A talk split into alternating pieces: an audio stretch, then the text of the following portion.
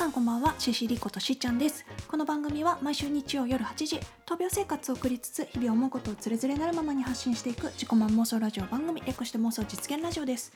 今日はにせんにじゅうにねんしがつのにじゅうよっか、はい、ということでしがつもね、残すところあといっしゅうかんほどとなりました。まあ、年度が変わって職場とか、えー、学年が変わったりとかいろいろね、皆さんあの環境の変化はあったかと思うんですけど、まあ、どうでしたでしょうか。えー、私はですね、あの年度が変わってから仕事がちょっと増えまして、であの、まあ、今までは短時間勤務でねやらせてもらってたんですけど、先週あたりからちょっとフルタイムでやってみようかっていうことになって、えーまあ、ごじまでね働くようになったんですけど、あのやってみた結果ね、すごく仕事がはかどるというか、まあはかどるっていうか、なんていうのかな、あのいつもはもうちょっとやりたいんだけど、もうその帰んなきゃみたいな感じでこうパパパパッとこう片付けて終わらせて帰ってきてたんだけど、最近はね、あのまあ仕事も増えたから、そのなんていうの、片付けて終わらすはできないけど、あのなんもう体がもうもう無理ですっていうところまで仕事できるようになったから、あのそれがね嬉しいというか、体がもう無理ですって、なんていうのかな、まあ、肩こりがねすごく私はもともとする方なんで、肩と首がバッキバキになって、もうそろそろ休みたいな、あごじだ帰ろうみたいな感じですね。あの今まで短時間だった時はまだ余力があったんですよ。もうちょっと頑張れるんだけど、もうねもう時間だから上がんなきゃみたいな感じで上がってたところ、今はあのもうもう帰ってもう休みたいなぐらいまで働けるようになったから、うん、それが嬉しい。であの帰ってきて、まあ、ご飯食べてからお風呂にゆっくり浸かるのが好きなんですけど、あの前はさ、お湯には浸かれなかったので、その補助人工心臓っていう機械がね体に入ってた時はお湯には浸かれなかったんだけど、心臓移植手術を受けた後はね、今あのしっかりお湯に浸かれるようになったので、あの仕事の疲れ、その肩とか首のこうバキバキになったやつをあったかいお湯に浸かってこうほぐして、で夜寝る前にちょっとこうストレッチをしっかりやって眠るっていう。で翌朝すごくねこうすっきり目覚められるっていう、そのなんていうのかな、働いてるからこそ感じる疲れと、あとお風呂の気持ちよさとか、ストレッチをやって翌朝の爽快な感じとか、そういうので感じられるのが今すごく嬉しいなと思って仕事頑張ってますね。うんで今週はね、他にもこういろいろ衣替えとか畑作ったりとかいろいろしたんで、今日はその話をしたいと思います。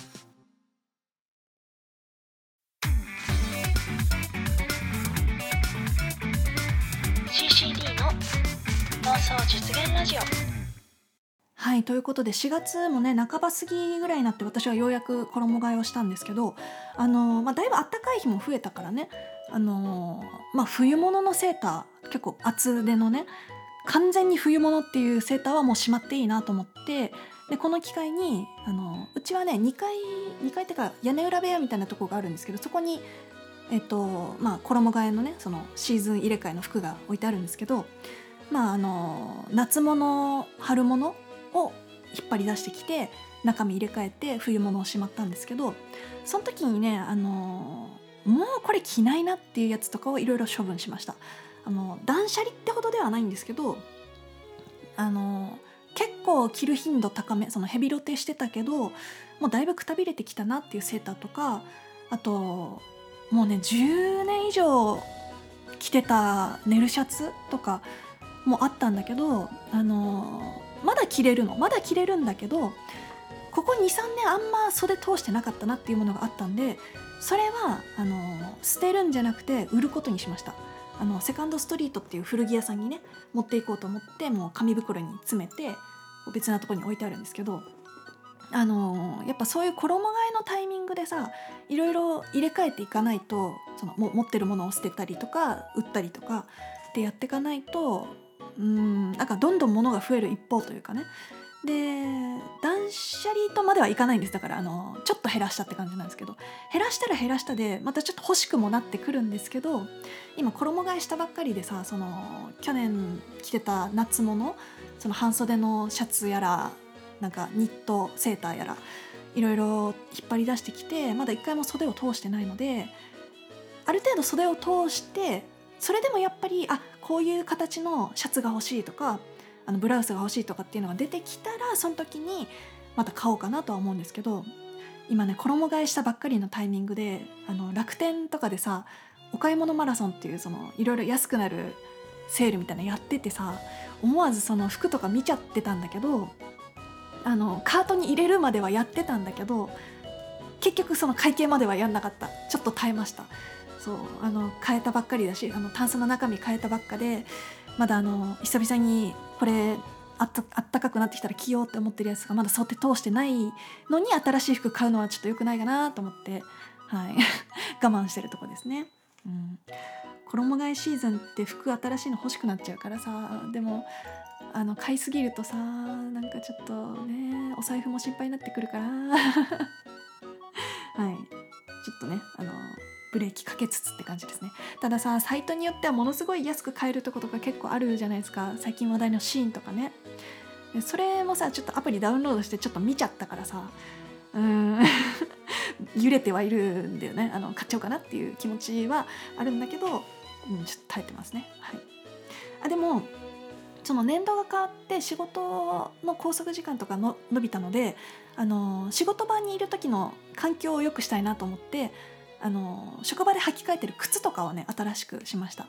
今まではあのぺったらこいあの サ, ンサンダルっていうかトーシューズみたいなこうぺったんこのやつを履いてたんだけどぺったんこって逆にちょっと疲れるんですよね。で多少かかとのあるあの看護師さんとかが病院の中で履いてるような白いサンダルあるじゃないですか。あのサンダルって言ってもちゃんとかかとがしっかりあるようなあの、まあ、でもつま先とかは見えてるみたいな感じの白いサンダルねああい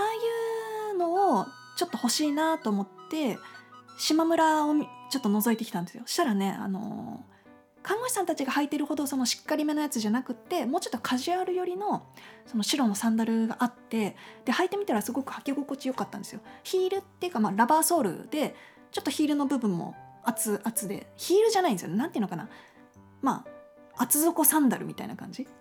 でいいのあったんでそれを買ってこの間職場持ってって早速ね履き替えてその日仕事してたんですけどすごくね気分良かったです。新しい靴ってなんかルンルンな気分になりますね。靴って言っても内履きって感じですけど、うん、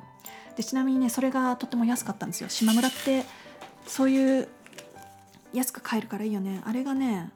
サンダルがせんにひゃくきゅうじゅうえんとかでしたね、はい、で、えー、それ以外にその仕事に行く時のカバンもねちょっと新しくしました。今まで持ってるやつでもまあこと足りてはいたんだけど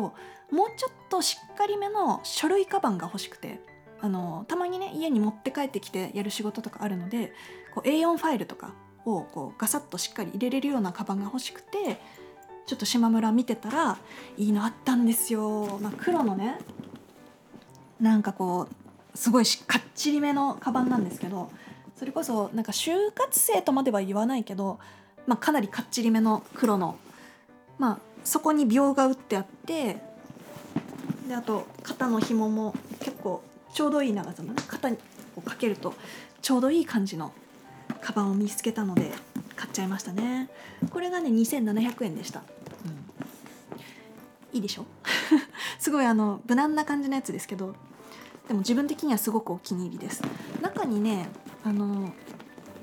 中が いち、に、さん、よん よん 層ぐらいに分かれててであのパソコンとかも入れれますよみたいなこうクッションもあったりするんですよね。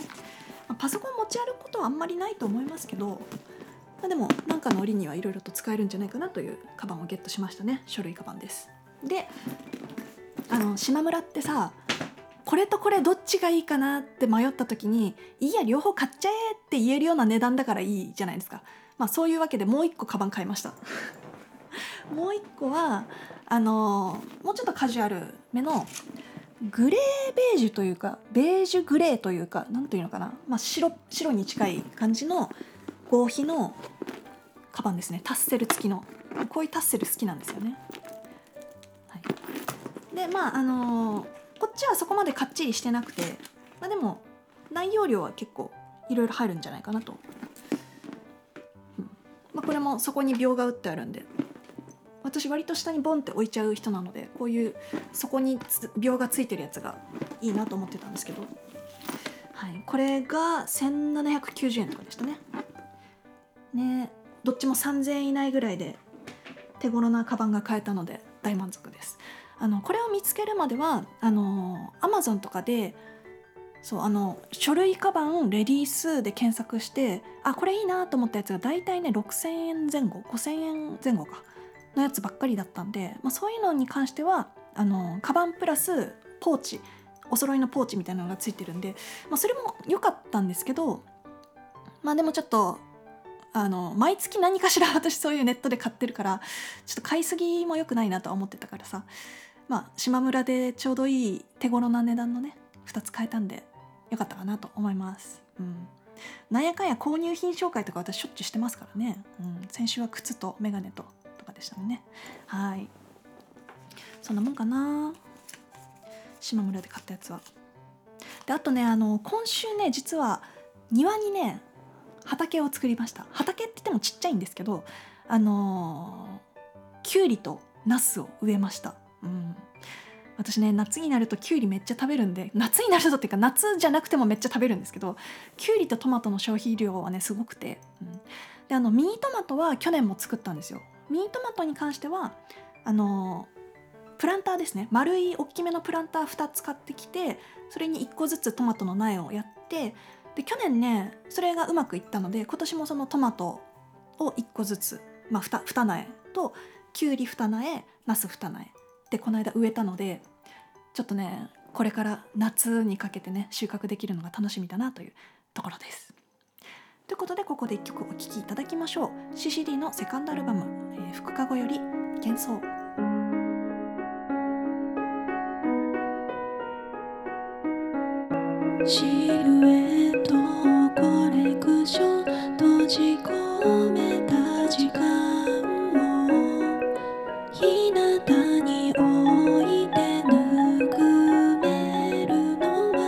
置き去りにした冷たい記憶。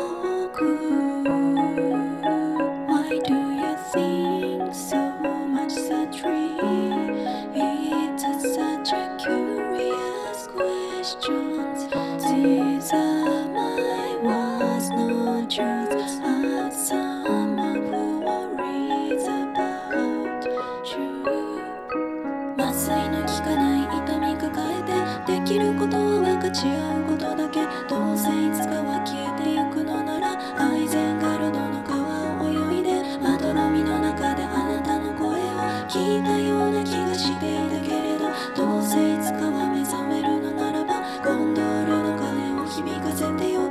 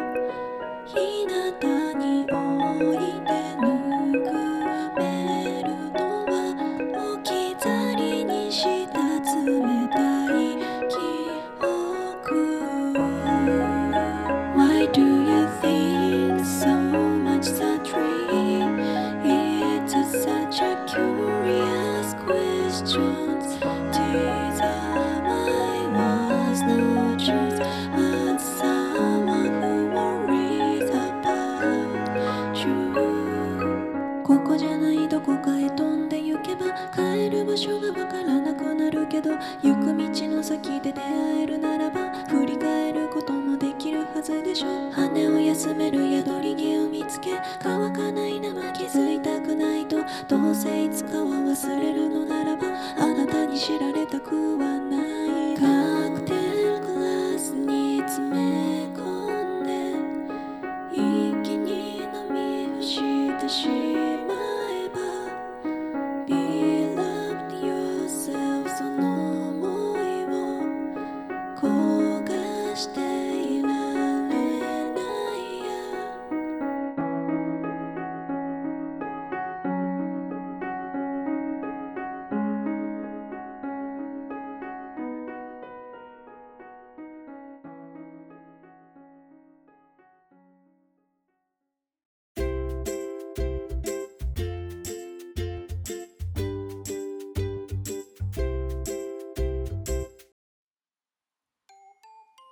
いかがでしたでしょうか。本日の妄想実現ラジオ、今ねうちの兄がねなんか車あの冬用の車を実家に置きに来てるっ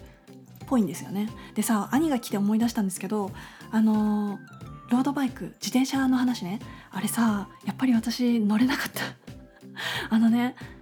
あの空気を入れてちょっと走れるかだけ試し乗りしてみたんですよ。そしたらブレーキに手が届かないんですよね。乗れるは乗れるんですよ。乗れて足もギリ届くんだけど、そのハンドルまでがまず結構遠くて、でさらにそのブレーキをかける位置、あとあとちょっとのその手がね届かないの。だからあの平地をちょっとだけ走ってみて、あの自分の足でねこうブレーキをかけるというか、あのよいしょって止まることはできるんだけど、坂道とかでブレーキをかけるっていうことができなそうなので、あのロードバイクねめっちゃ乗りたいんだけど残念ながら乗れないっぽいんですよね。で今兄が来てるから空気入れしたから乗ってって言おうかなと思ってます、はいはい、でもまず収録を先にねやりましょう。えー、先週いただいたコメント読ませていただきます、えー、YouTube にいただいたコメントです。 YouTube ネームうさぎのもかさん、ありがとうございます。えー、今週は寒暖差とワクチンの副反応にやられてました。購入品見てるだけでワクワクします。 ジーユー の靴って優秀じゃないですか。歴代のお気に入りの靴 ジーユー 率が高いです。 ジーユー のアプリの購入履歴見て昔こんなの着てたなーって一人でエモくなる時があります。笑い。向山製作所のキャラメル大好きです。電子基板の会社だった、だったとは知らなかったです。ということで、もかさんありがとうございます。ワクチンの副反応大変でしたか。今ね落ち着いてるといいんですけど、私ねいっかいめにかいめのワクチンでね全く副反応出なくて、でさんかいめはまだ通知が来てないんですよね。で来たとしても多分いっかい病院と相談になるのかな。あの免疫抑制剤を飲むようになったので。ワクチンを打っていいかどうかっていう話、まあ多分他の検査結果とかにもよると思うんですけど、大丈夫って言われたら私も打ちに行くかなと思います。あんまり副反応ね、あのいっかいめにかいめと同じように出ないといいんですけど、こればっかりは、ね、出るときは出ちゃうから、その時は頑張って対応かと思います。であの ジーユー の靴ね本当に優秀な靴が多くて、で私ね今まだあの先週紹介した靴はね下ろしてないんですよ。あの未だにショートブーツで仕事に行ってます。であのさすがにさ暑くなってきたらショートブーツ履いて 外, 外に行くのすごい嫌なので、その時はあの先週お見せしたね新しい靴を履いて出かけたいなと思っております。続きまして YouTube ネームココペリさん、ありがとうございます。いつも思うのですが、女性のハイヒールおしゃれで足が長く見えたり細く見えたりえ細く見えたりだけど大変そう。よく、えー、歩いよく歩いていてずっこけないなと感心しています。桜が終わった後は藤の季節ですね。自宅から東県内にいっぽんだけ藤の木があるので見に行ってみると咲いていました。いっぽんだけなのでひっそりとという感じでした。ということでココペリさんありがとうございます。そう、女性のハイヒールはあの足がね長く見えたり細く見えたりのためにね、あの血と涙と汗が染み込んでいるものなんじゃないかなと思います。あのハイヒールはにじゅう代前半の頃はこうね、一生懸命履いてたんですけど、やっぱね今となるとね会議とかでしっかりした靴履かなきゃいけないっていう時以外は割とブーツで、ね、どこ行くにしてもブーツでっていう感じですね。でちなみに夏になると仕事行く時はさっき言ったようにその先週買ってお見せしたそのパンプスとかを履いていくと思いますけど、完全に休みの日はね私はもう下駄を履いてます下駄っていうか、まあ、サンダル、まあ、下駄ですね、はい、夏はね基本下駄で私は外を歩いておりますでよくずっこけないなと感心していますっていうことなんですけど、ずっこけてるんですよココペリさん。あのみんなずっこけてると思います私もね結構苦い思い出はあるんですよ。あの恥ずかしいみたいな、人前でずっこけてそのハイヒール履いててね、まあでもねそれでもねなんかこうおしゃれしたくて頑張って履いてるっていうことがねあったなと今現在もねこうおしゃれで頑張って高いヒールを履いてる方もたくさんいるでしょうし、うん、もうあの見かけたら見守ってあげてください。あのきついけど履いてるんだろうなっていうねであの桜が終わった後は藤の季節ということで、あの私が通ってた小学校にね藤の棚がちょっとあったんですよ。でもね小学生の時の記憶ですけど、藤ってすごいあの蜂が寄ってくるんですよね。クマンバチとかが結構いて、怖くてあんまり寄れなかった記憶があります。でもね、自宅から近く徒歩いっぷん圏内に藤の木があるということでいいですね。やっぱさ、こう家の近くを散歩するとかさ、そういう時間ってすごくいいですよね。私も今週ちょっとねまた散歩してきたんですけど、あのー、途中でねちょっと段差につまずいて転びましてまあ誰にも見られてなかったと思うんでいいんですけど、まあ、恥ずかしかったですね。ヒールでずっこけ、なんでもないところでもずっこけ気をつけないといけないなと年かな、やだな、なんか、はい。ということで、えっと、他にもね先週ハートコメントギフトをくださった、えー、ぽいぽいさん、まなさん、えー、うさぎのもかさん、ここぺりさん、皆さんありがとうございます。ということで、本日の妄想実現ラジオはここまで。また来週。バイバーイ。